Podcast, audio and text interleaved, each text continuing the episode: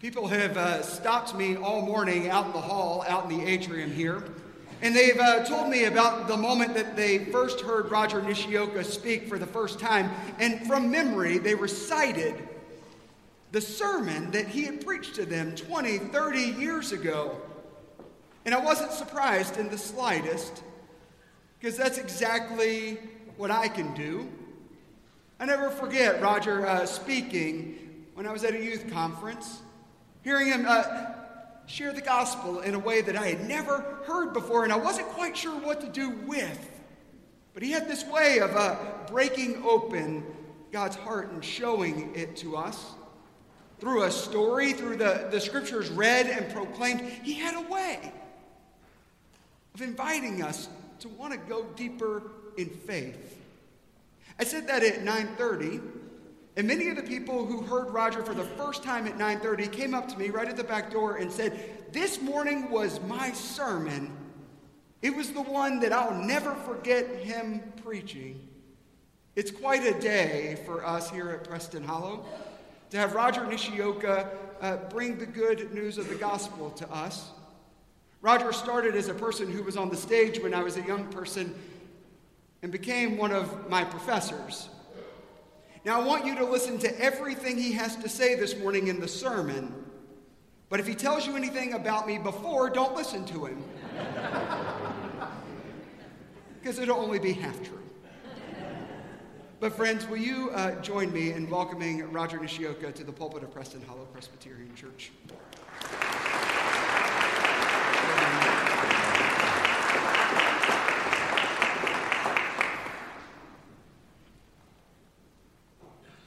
It's always a little nerve wracking when one of your former students is going to introduce you. That wasn't as bad as I expected, so thank you, Matthew. That was actually very lovely. My goodness. Oh, hey, um, so yes, I was privileged to be one of Matthew's professors. Actually, I was privileged to be one of Matthew's professors, and also for a short time, one of Sarah R.'s past uh, professors also. Sarah R. also is a graduate of Columbia Seminary. Uh, about Matthew, I was with him for his years, for his Master of Divinity degree. I have stories. and for a small fee, I will share them with you. And you can use those, you can put those into your well and bring them out at a particular time that will be opportune for you I am honored to be in the pulpit this morning, grateful for the invitation of your senior pastor, Matthew, whom I love, grateful for the invitation of the session to join you on this day. My goodness, between the Reverend Matthew Ruffner, Sarah Johnson, Sarah R., Mark Brainerd, my goodness, you have assembled, called an amazing group of pastors to serve you in these days. You should be proud you should be glad. These are extraordinary people. It's an honor to be with you on this day. Hey, if you are visiting, don't take this as an indication of uh, Preston Hollow. So come next week when the real preacher is preaching, and you'll get the gospel at that point. Just endure for these next few moments. I'm so glad to be with you. I do, I, okay, I'm going to say it, really. So when you hit on the fourth verse of Holy, Holy, Holy, that descant, I think God, God's self, stopped heaven and said, wait, wait, wait, wait.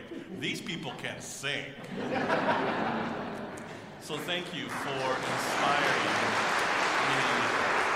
and lifting me up. I don't think it's often that God stops and says a bunch of Presbyterians can sing. So let alone clap. I'm thinking a bunch of Baptists in this place. What is wrong with you people? Hey, listen for the word of God as it continues for us this day. This is from the Gospel of John. It's the eighth chapter, it's the first through the eleventh verses. Listen for the word of God. Then each of them, the crowd, went home while Jesus went to the Mount of Olives. Early in the morning, Jesus came again to the temple. All the people came to him, and he sat down and began to teach them. The scribes and the Pharisees brought a woman who had been caught in adultery.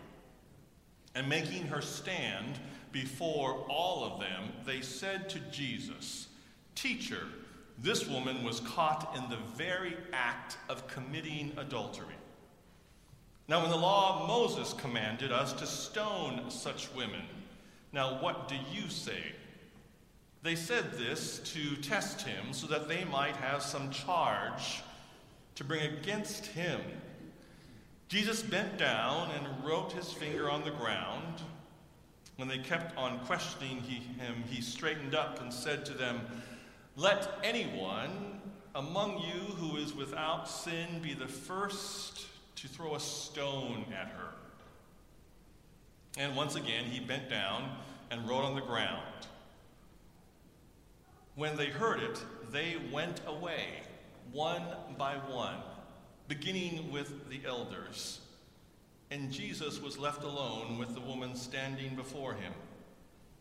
Jesus straightened up and said to her, Woman, where are they? Has no one condemned you? And Jesus said, No one, sir. And Jesus said, Neither do I condemn you. Go your way. And from now on, do not sin again. Friends, the grass withers and the flower fades, but the word of our Lord shall stand forever. This is the word of the Lord. Thanks be to God. So it was several years ago that I was invited to be a weekend speaker for a youth retreat for the Presbytery of the Yukon. Uh, Presbytery is a collection of churches in the area. Um, this is the upper part of Alaska. And there are not a whole lot of Presbyterians in that huge upper part of Alaska. Actually, there are not a whole lot of people in that huge upper part of Alaska.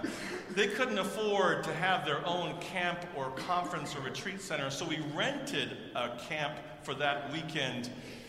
These Presbyterian young people and adult leaders, we rented the Gospel Victory Bible Camp just outside of Fairbanks.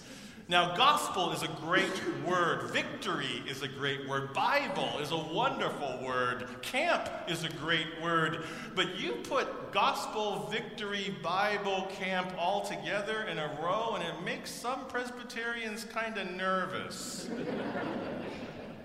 so I spoke the first night, Friday night of the retreat and I spoke the next morning, Saturday morning. There was a couple over on the side sitting in chairs. I learned later that they were the owners and managers of the Gospel Victory Bible Camp outside of Fairbanks. After I finished my second presentation, keynote conversation with these young people and adults, they went off into small groups. I was left there alone. The couple came up to me and they looked perplexed. They said, So, these are all Presbyterians. And I said, Well, uh, probably not all. There are probably some who are not Presbyterians, but we welcome everyone, so there could be some marauding Methodists who've joined us. I don't know. They said, But, but you're Presbyterian. I said, Yes, I am. And, and you talk about Jesus. And I said, Yes, I do.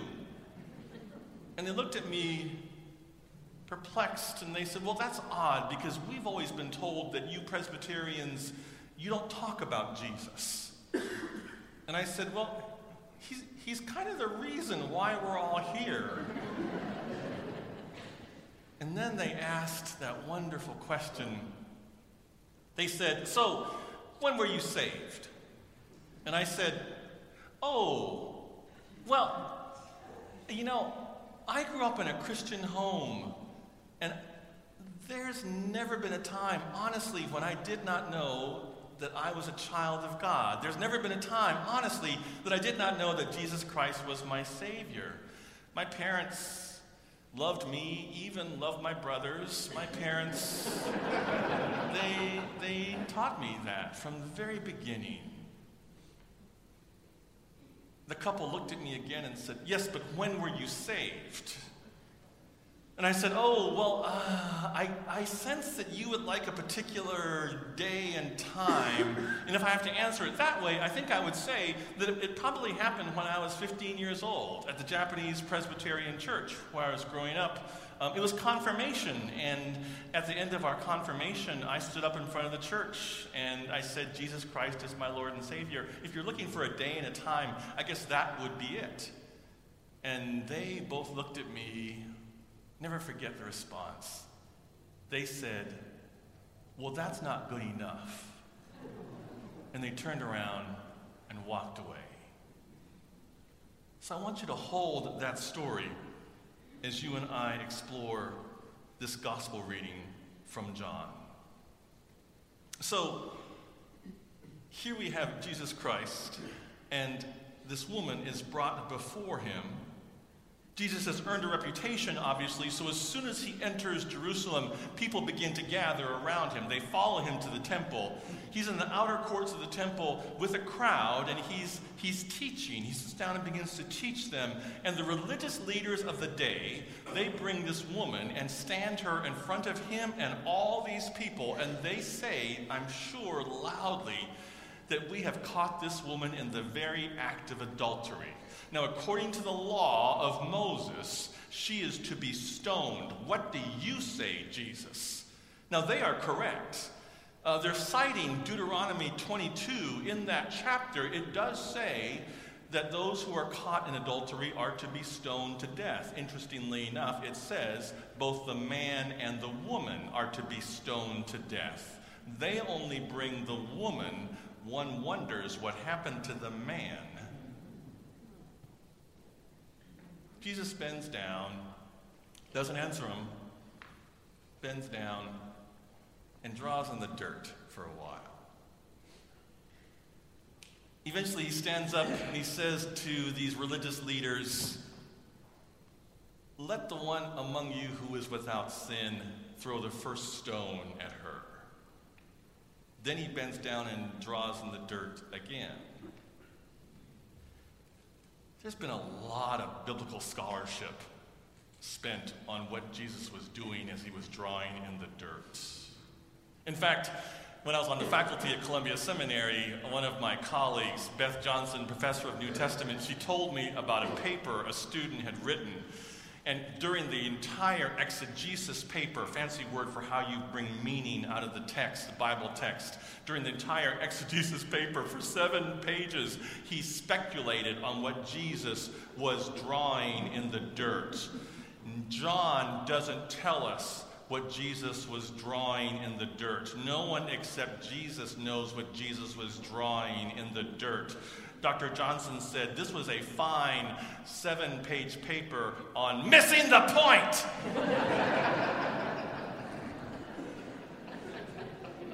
Jesus stands up, looks around. There are no more religious leaders. The passage says, beginning with the Presbyterians, they began to drift off. okay, well, it says beginning with the elders. And in the Greek, the word for elders is presbyteros, is presbyters. So starting with the Presbyterians, there were Presbyterians. Some of them had the biggest rocks, I bet, in their hands. They were ready to go. You know that. We love our rules. They were ready to go. Jesus says to her this marvelous question Is there no one left to condemn you? And she says, probably with incredulity, No one, sir. And then he says, Neither do I condemn you. Now go on your way and do not sin anymore. Go on your way and do not sin anymore. It is a remarkable conversation. See, the point is not what Jesus was drawing in the dirt. The point is that Jesus, yet again, is changing the rules you know, the earliest rabbis, they quantified it. When you look at the Hebrew scriptures, the rabbis have agreed there are 613 laws in the Hebrew scriptures. In order for you to be saved, you have to keep all 613 laws. There's no gradation of which ones are more important or less important. In order for you to be saved, you have to keep all 613. Okay, granted, the first 10 kind of carry a little bit more weight, but the others are still all there 603 additional laws. One of them says, For a woman and a man, if they are caught in adultery, they are to be stoned to death. That is one of the laws.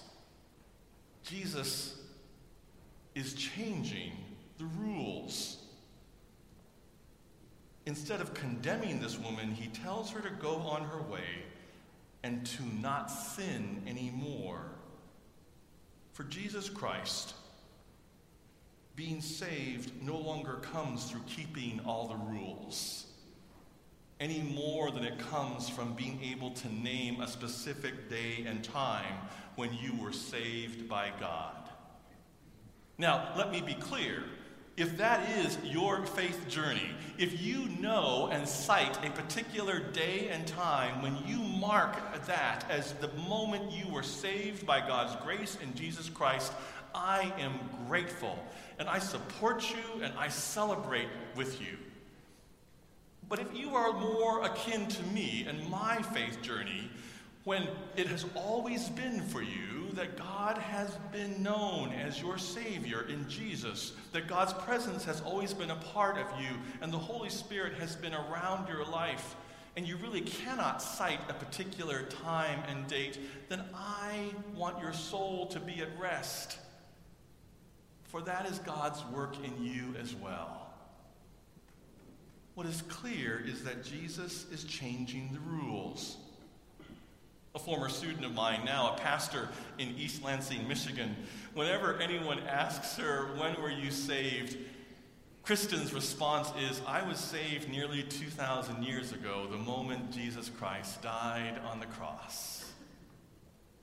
When someone asks me if uh, when I was saved, my response to them is, by the grace of God, I am being saved every single day multiple times a day. What I want to understand with you is this that it is only God who saves. It is only through Jesus Christ that we are saved. It is by the presence of the Holy Spirit that we are saved. And because that is true, because salvation is up to God, then no one no human being on the face of the earth has the right or the power to tell you that your faith journey, that your understanding of what it means to be saved by God, that you and your faith and faithfulness is not good enough. No one has the right to say that to you. The only one who can say that is God, and God has changed the rules. We're not being saved by keeping the rules anymore. We're being saved by the remarkable ministry and life, death, and resurrection of Jesus Christ. God in Jesus Christ has changed the rules. According to the law, this woman should be put to death. But Jesus refuses to condemn her. Several years ago, before he retired, a friend of mine, Alan, was pastor of the Westminster Presbyterian Church over in Arlington. He'd been there for several years, and one fall he noticed a woman who had slipped into the very back of the sanctuary just before the call to worship. She sat in the back pew of Westminster Church over there in Arlington. And just as he pronounced the benediction, she ducked out and left. He was curious he looked at the friendship pad afterwards and she didn't sign it. She's not stupid. The next Sunday, he watched for her just to see, and sure enough, she showed up again just before the call to worship, stayed the entire service, kept her head down. Then, as soon as the benediction was pronounced, she got up and she left. This went on every single Sunday. Alan finally placed an elder back there on the back pew and told her, You have to talk to this woman and find out who she is, because none of us know her. The elder was able to speak to her just briefly. She was insistent on leaving as quickly as she could. She wouldn't even make eye contact with the elder, but she told her her name was Rebecca and she had just moved to Arlington from Houston. The next Sunday, Alan surprised her by walking to the back of the sanctuary and delivering the benediction from the back, standing right next to her there in the last pew where she was seated. After the benediction was over, she got up and tried to get past him, and he reached out and gently touched her and said, Hello, I'm Alan. I'm the pastor here. And she said, I know that. he said, I would love to talk to you some more. And she said, No, you really don't. And he said, uh, I'd like to. And she said, No, you really don't want to talk to me. And he was startled, but he gave her his card and said, If you'd like to talk to me, please give me a call. Send me a note. I'd like to meet with you and just hear more about your life. She wouldn't make eye contact with him, and she left. The next Sunday, she was not there at the back of the church, and Alan was afraid he had scared her off. To his relief, the next Sunday, she showed up. She was there again, looking down, just before the call to worship. After the benediction, she left. Alan was surprised, middle of the week, to receive a note from her, and she said she would like to talk to him, if he'd be willing to meet her. He wrote back and said, Of course, and they decided to meet at a coffee shop near the church over there in Arlington. She sat down with him, and he learned her story. She grew up in Houston, went to a Presbyterian church there. Went to college at LSU, met a young man, they fell in love, and after graduation, they had a huge, wonderful wedding. After the honeymoon, they had bought a house with the help of her folks and his folks in Houston. They moved in and began to make a life together with one another. She soon discovered that being married is really, really hard. And they fought over everything arguing, calling each other names, belittling one another. In the fourth year they were married, she discovered to her surprise that they were pregnant. But because she had begun to hate her husband, and she was convinced he hated her, she told him neither about the pregnancy nor about the abortion that she had. Desperate for love and for comfort,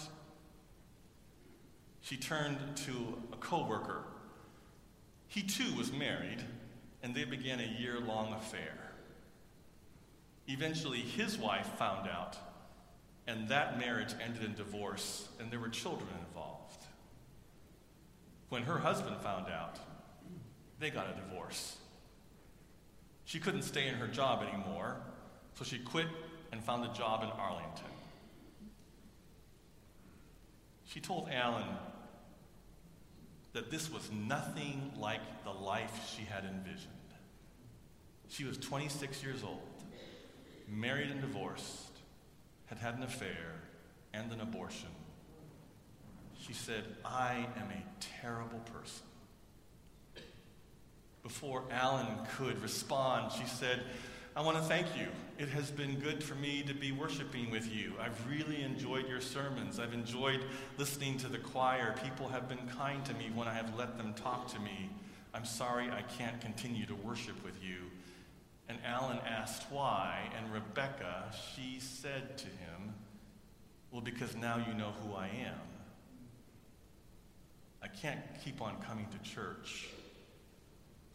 I'm a terrible, terrible person. Alan looked at her across the table and he said, Rebecca, this is what I know about you. You always have been. You are now. And you will always be a child of God. And we are doing our very best to be God's family. So you are welcome always at Westminster Church. This is your home. Please come home.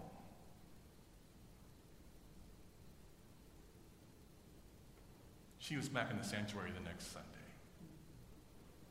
It was a year later that she became a member of Westminster Presbyterian Church.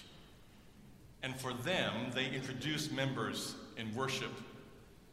She stood up and took the microphone and she said to the congregation, You may not know this about me, but when I found you a little over a year ago, I was in a bad, bad place. I want you to know how grateful I am to you. Because through you, by the grace of God, I've been saved. Through you, by the grace of God, I've been saved.